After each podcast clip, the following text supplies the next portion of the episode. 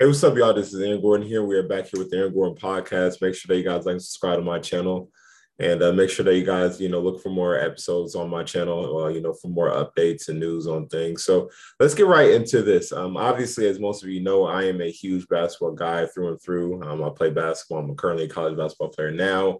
And um, there's nothing more than I like uh, than a good debate. But one thing that I'm definitely getting very tired of, especially in the basketball community, the NBA community, really every single community, the barbershop community, it really doesn't matter, It's the whole Jordan LeBron debate. Now, this has been something that's been going on now for about like five years, and it's been going, you know, pretty heavy. And this is something that people talk about each and every day, every second. And um, you know, for me, I'm, you know, starting to really get tired of it. Um, it's starting to become an issue.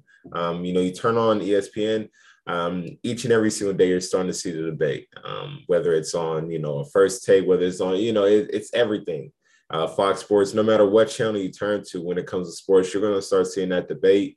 And um, it used to be kind of cool, but now it's starting to become like, okay, this is getting old. This is getting old.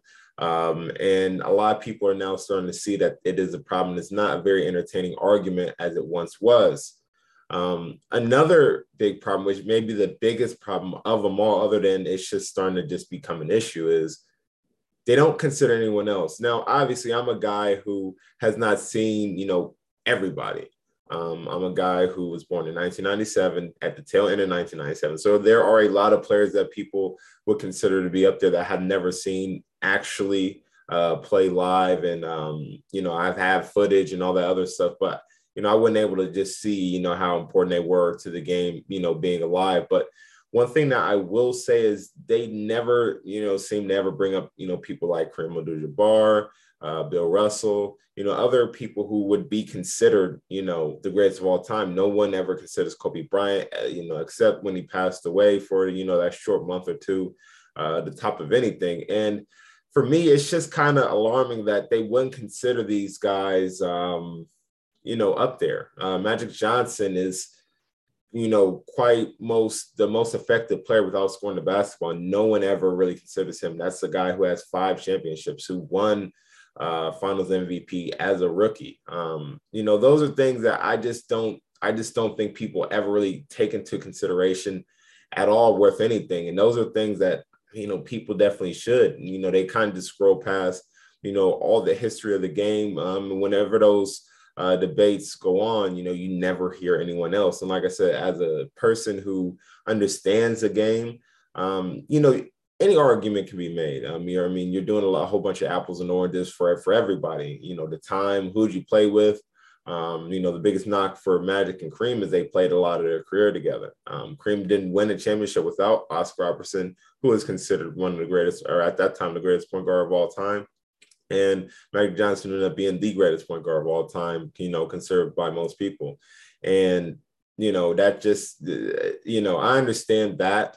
And I understand, you know, the entire, you know, realm of just basketball. But I think you have to understand that you have to consider other people, especially for their accomplishments, because that's what most people are judging Jordan and LeBron on. And then you have the eye test. And like I said, if you have people who, you know, controlled the game, you know, what are you looking at? Um, there are definitely players who you see, and I see a, a spitting image of what Kobe did with Michael Jordan, and no one ever seems to bat nine.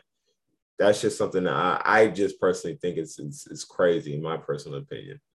Um, another thing is, uh, you know, they don't take um, into account, you know, factors of their career in their game. Um, you know, I, I talked a little bit about this in one of my other videos, but you know, I think you know, when you look at LeBron, he didn't approach the game the same way as Jordan. Jordan didn't approach the same the game the same way as someone who's like Kareem. Kareem didn't pr- approach the same you know game as Magic did. I mean, you're talking about different you know factors, what position they played, who they are for the team, who else is on their team. They don't take into uh, you know into account you know their coaches. You know, Michael Jordan had Phil Jackson. No one ever talks about how you know LeBron James never really had a true Hall of Fame coach except for Erik And he was very, very early in his career. And it's like he was like 40 when he coached them, and he didn't have, you know, any true, you know, career experience. And no one ever takes that into account when arguing for or against LeBron. Um, those are certain things that people don't, you know, really ever talk about. People got to talk about that LeBron, I mean, that Jordan and Kobe had the same exact coach um, in their primes. And, you know, that those are just certain things that just doesn't really resonate with people like how it probably should, especially when you start talking about the GOAT debate.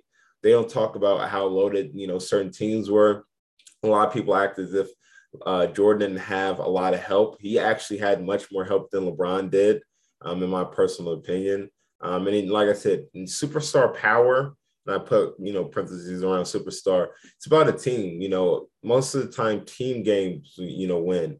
Um, obviously, if you get loaded teams and you know you have the camaraderie, obviously you can get some stuff done. But you know, having you know a, a full you know team of you know great players, people who were you know in all in it together, and um, you know obviously that had certain talents that match with each other with a good general manager.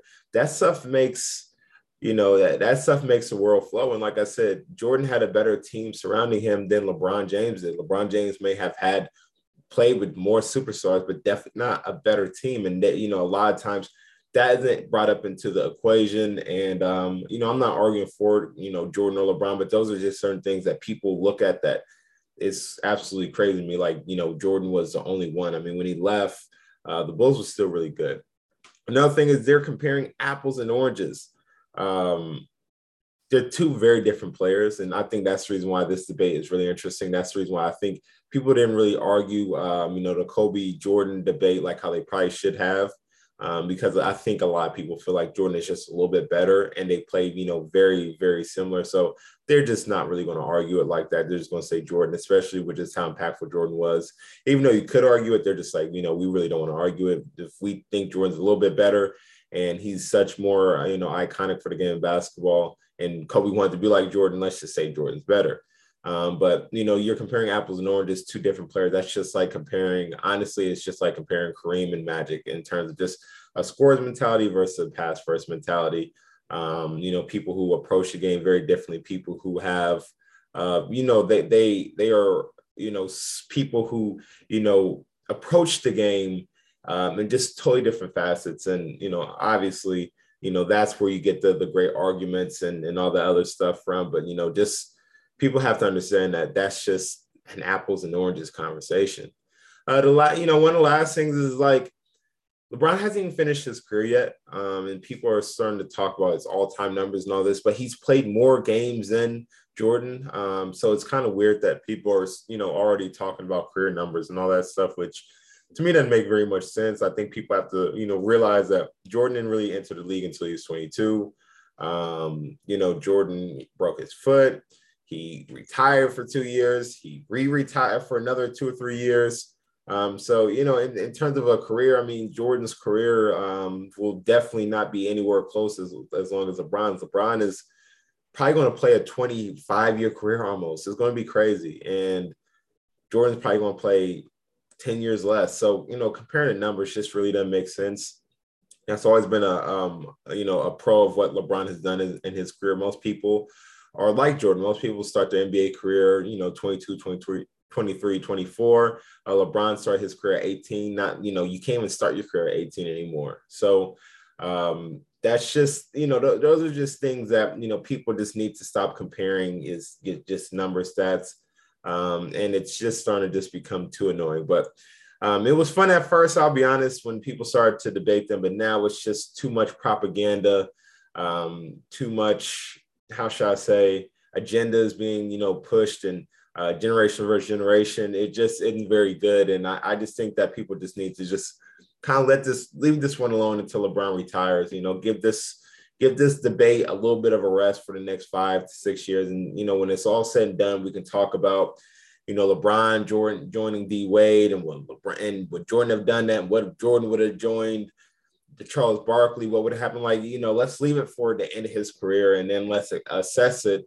Um, you know, through some, you know, some by, by time then it'd be some uh, where you know you could actually do that, and then it'd be a lot funner in the future.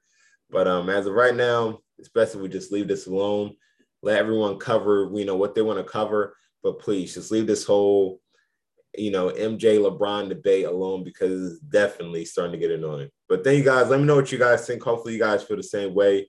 Um, and uh, peace out.